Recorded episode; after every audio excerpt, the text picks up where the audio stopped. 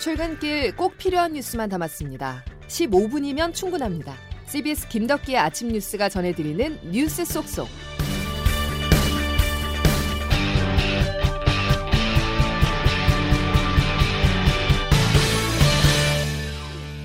여러분 안녕하십니까? 7월 21일 김덕기 아침 뉴스입니다. 배를 타고 떠났던 청해부대 34진 장병들이 어제 비행기를 타고 귀국했습니다.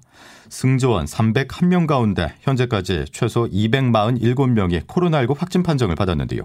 장병들은 집중 치료와 분산 격리에 들어갔습니다. 초 소식 김영준 기자입니다. 최소 247명이 코로나19에 확진되는 등 집단 감염이 발생한 청해부대 34진 문무대왕함 승조원 301명 모두가 어제 귀국했습니다. 일단 중등도 증상을 보이는 3명을 포함해 14명은 군 병원으로 옮겨졌는데 PCR 검사를 다시 받고 음성이 나오면 군 격리시설로 이동합니다. 나머지 287명도 군과 민간 생활치료시설로 가서 모두 검사를 다시 받고 결과에 따라 치료를 받을 예정입니다. 청해부대 34지는 지난 2월 출항해 임무 수행 중 이번 달 초까지 아프리카 현지에서 물자를 보급받다가 감염됐다고 추정됩니다. 직후에 감기 환자가 나왔는데 일주일 넘게 지나서야 합참에 보고했고 다시 나흘 지나서 PCR 검사를 하는 사이 배 전체로 퍼졌습니다. 시기상 백신 접종을 못하고 떠났더라도 몇 달 동안 도대체 뭘 했냐고 비판이 나오자 서욱 장관은 결국 어제 고개를 숙였습니다. 우리 군은 해외 파병 부대원을 포함한 모든 장병들의 백신 접종을 적극적으로 추진해 왔으나 지난 2월 출항한 청해부대 장병들에 대한 백신 접종 노력에는 부족함이 있었습니다. 지난달 출항한 35진 충무공 이순신 함에도 백신을 안 맞은 승조원 5명이 있는데 각자 의사로 안 맞았다고 하지만 적절한 처사였는지 의문이 제기됩니다. CBS 뉴스 김영준입니다. 청해부대는 창군 이래 처음으로 임무를 마치지 못한 채 중도 철수하는 불명예 부대가 됐습니다. 입으로만 유비무환을 반복했지 현실에 맞는 실질 대책은 세우지 못하는 우리 군의 현실이라는 비판이 잇따르고 있습니다. 계속해서 이기범 기자입니다. 청해부대원들에게 코로나19 증상이 나타난 건 지난 2일부터였습니다. 당시 감기약 처방만 했을 뿐 별다른 조치는 없었습니다. 증상이 퍼져가자 8일 뒤인 지난 10일 40명을 대상으로 코로나19 검사를 했는데 모두 음성. 하지만 나흘 뒤 받은 정식 PCR 검사에서는 모두 양성이 나왔습니다. 애초에 준비해간 신속 진단 키트가 문제였던 겁니다.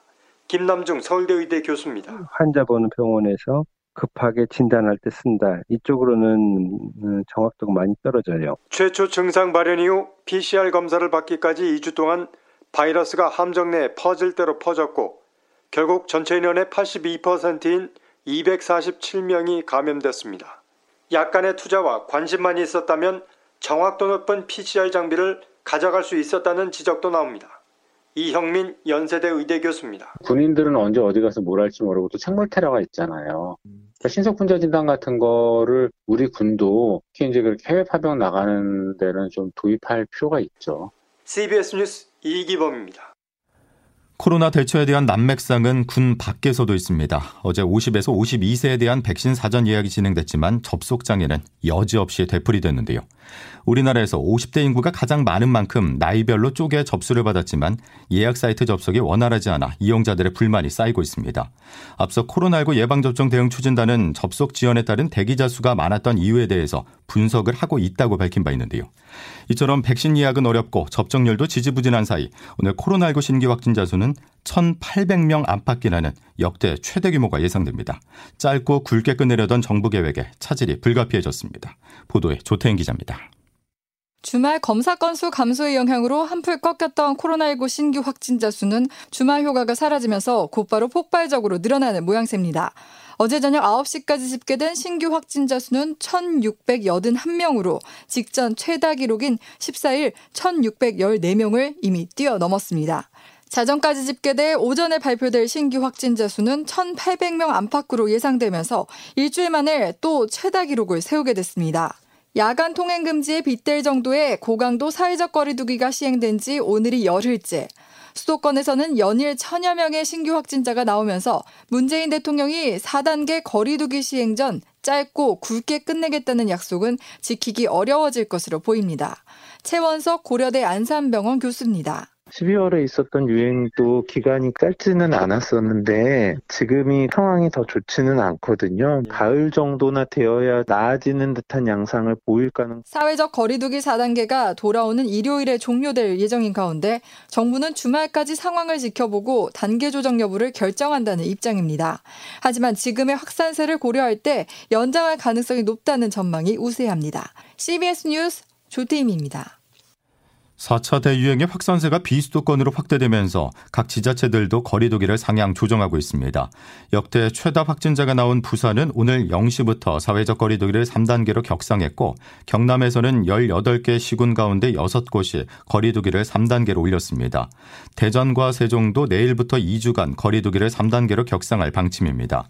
여름 휴가철 관광객이 몰리는 제주는 3단계를, 강릉은 4단계를 적용하고 있습니다. 코로나19 피해 지원을 담은 33조 원 규모의 추가 경정 예산안 심사가 국회에서 어제 시작됐습니다. 여야 모두 큰 피해를 입고 있는 소상공인에 대한 지원을 더 두텁게 하자는 데는 이견이 없습니다. 하지만 문제는 재원인데요.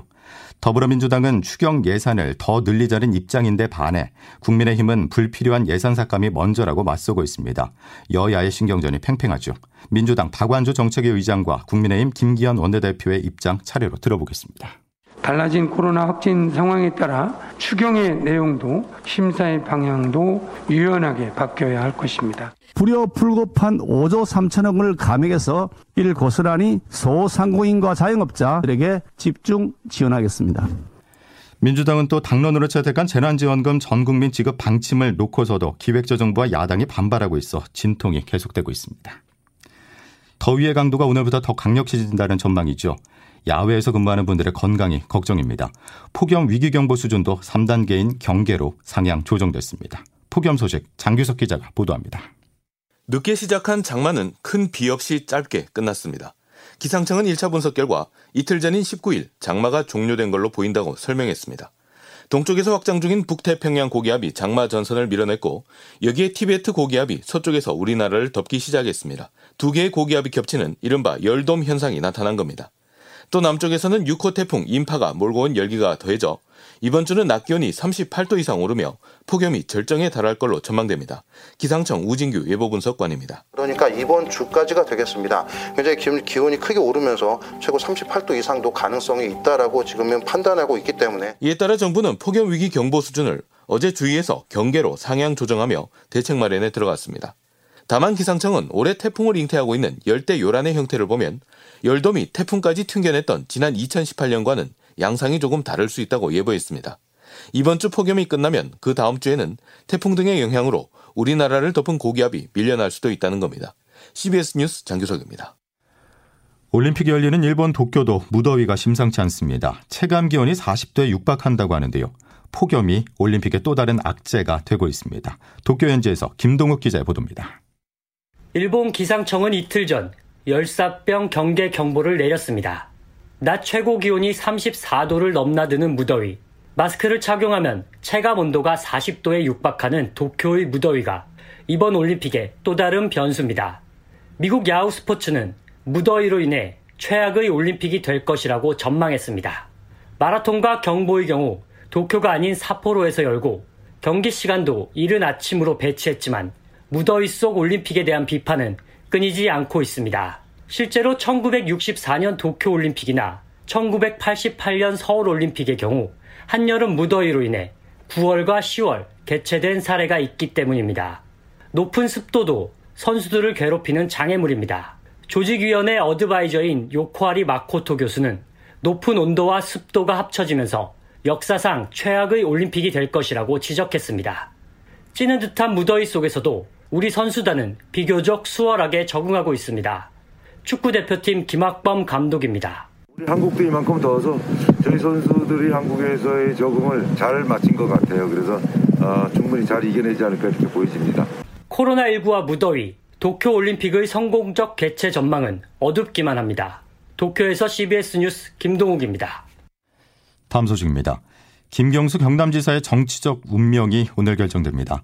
잠시 뒤인 오전 10시쯤 대법원은 드루킹 댓글 여론조작 사건에 연루된 혐의로 재판에 넘겨진 김경수 경남지사의 선고를 내릴 예정인데요. 만약 유죄가 확정된다면 지사직을 잃고 형 집행 종료 후 5년 동안 피선거권이 박탈됩니다. 정다운 기자입니다. 대법원은 오늘 오전 10시 15분쯤 불법 여론조작 혐의로 기소된 김경수 경남도지사에 대해 최종 선고를 내립니다. 이른바 드루킹 김동원 일당과 선거철 포털 사이트 댓글 조작을 공모하고 이를 대가로 해외 영사직을 드루킹 측에 제안했다는 게 특검의 주장입니다. 1심에서는 모든 혐의의 유죄가 선고되면서 김 지사가 법정 구속되기도 했습니다. 2심에서는 해외 영사직을 제안했다는 공직선거법 위반은 무죄가 나왔지만 댓글 조작은 징역 2년의 실형 선고가 유지됐습니다. 만약 오늘 대법원이 양측 상고를 기각한다면 김 지사는 경남 도지사직을 박탈당하고 곧바로 수감될 것으로 전망됩니다. 이 경우 김 지사는 2년의 형기를 마치더라도 형이 실효될 때까지 5년은 더 출마 자격을 얻을 수 없어 사실상 정치적 사망 선고를 받게 됩니다. 반면 대법원이 무죄 취지로 원심을 파기한다면 대권 구도에도 큰 영향을 미칠 것으로 보여 야권을 중심으로 대법원 판단에 대한 후폭풍이 불가피할 것으로 보입니다.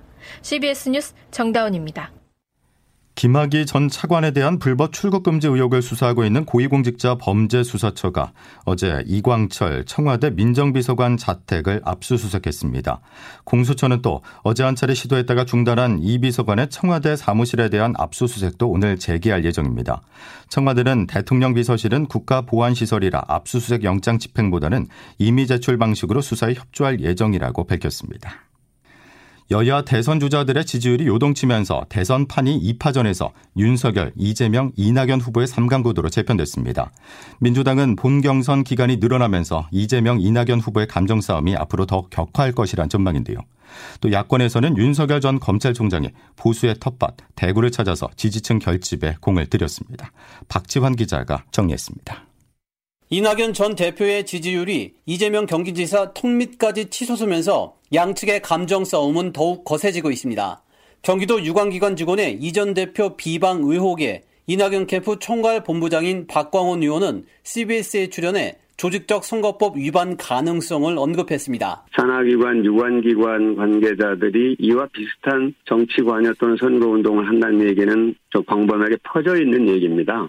반면 이재명 지사는 KBS 라디오에 출연해 이 전 대표 측의 댓글 공작과 측근 비리를 정조준했습니다. 조작 댓글이 아주 횡행합니다. 측근들이 그 관계를 이용해서 혜택을 보던 사람이 앞으로도 그럴 가능성이 많잖아요. 이 지사가 손용공 시절 입은 장애로 군 면제를 받은 것을 놓고도 양측의 비방전은 가열되는 상황. 한편 야권의 유력한 대선 주자인 윤석열 전 검찰총장은 어제 대구를 찾아 지난해 코로나19 확산 초기 대구 봉쇄 발언을 한 여권을 겨냥해 미친 소리라는 거친 표현까지 써가며 현 정부를 공격했습니다. 뭐 우한 봉쇄처럼 대구를 봉쇄해야 된다는 그런 참 철없는 그런 미친 소리까지 막 나오는 그 와중에 대구 이 시민들의 그 상실감이 컸을 것으로 이제 생각을 하고 CBS 뉴스 박지원입니다. 자, 이제 오늘 날씨 알아보겠습니다. 이수경 기상 리포터. 네, 기상청입니다. 예. 열돔 현상이 시작되는 겁니까? 네, 그렇습니다. 연중 가장 덥다는 중복인 오늘부터 모레까지 특히 극심한 폭염이 지속되면서 대비 잘 하셔야겠습니다.